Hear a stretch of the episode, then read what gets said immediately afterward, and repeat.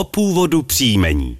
Krásné odpoledne, pokud jste napsali na naší adresu, tedy tu mailovou, pak teď určitě hoříte netrpělivostí. Hoří i Mirek Vaňura. A je rozpálená Iva Bendová. Jdeme raději na první dotaz. Ano. Dobrý den, prosím o vysvětlení příjmení vyskytujících se v naší rodině. Musil, Poul, Letmajer, Ronovský. Díky posluchačka Alena.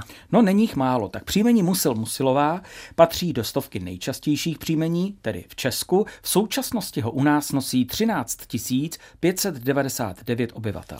Vychází z příčestí minulého slovesa musit, jinak máme i příjmení musila, musílek a podobně. Jako všechna slovesná příjmení se vztahuje k nějakému ději či události, ale co původní nositel tohoto jména musil, to už vám onomastika neřekne.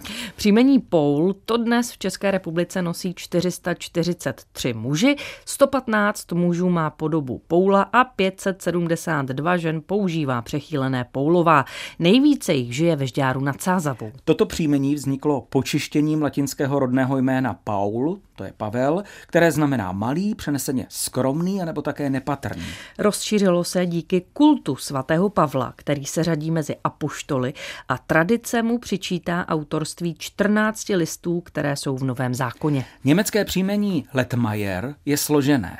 První část, let, je snad ze středohorno-německého lete ve významu jíl nebo také hlína, no a druhá, tedy Majer, označovala majitele dvorce. V České republice dnes žije 22 nositelů příjmení Letmajer nebo také Letmajerová. No a pro dnešek poslední příjmení Ronovský vzniklo z místního jména obce Ronov, odkud původní nositel tohoto jména nejspíše pocházel. Nejvíce obyvatel s příjmením Ronovský žije v současnosti v Havlíčkově Brodě. Celkem jich v evidenci obyvatelstva najdeme 177.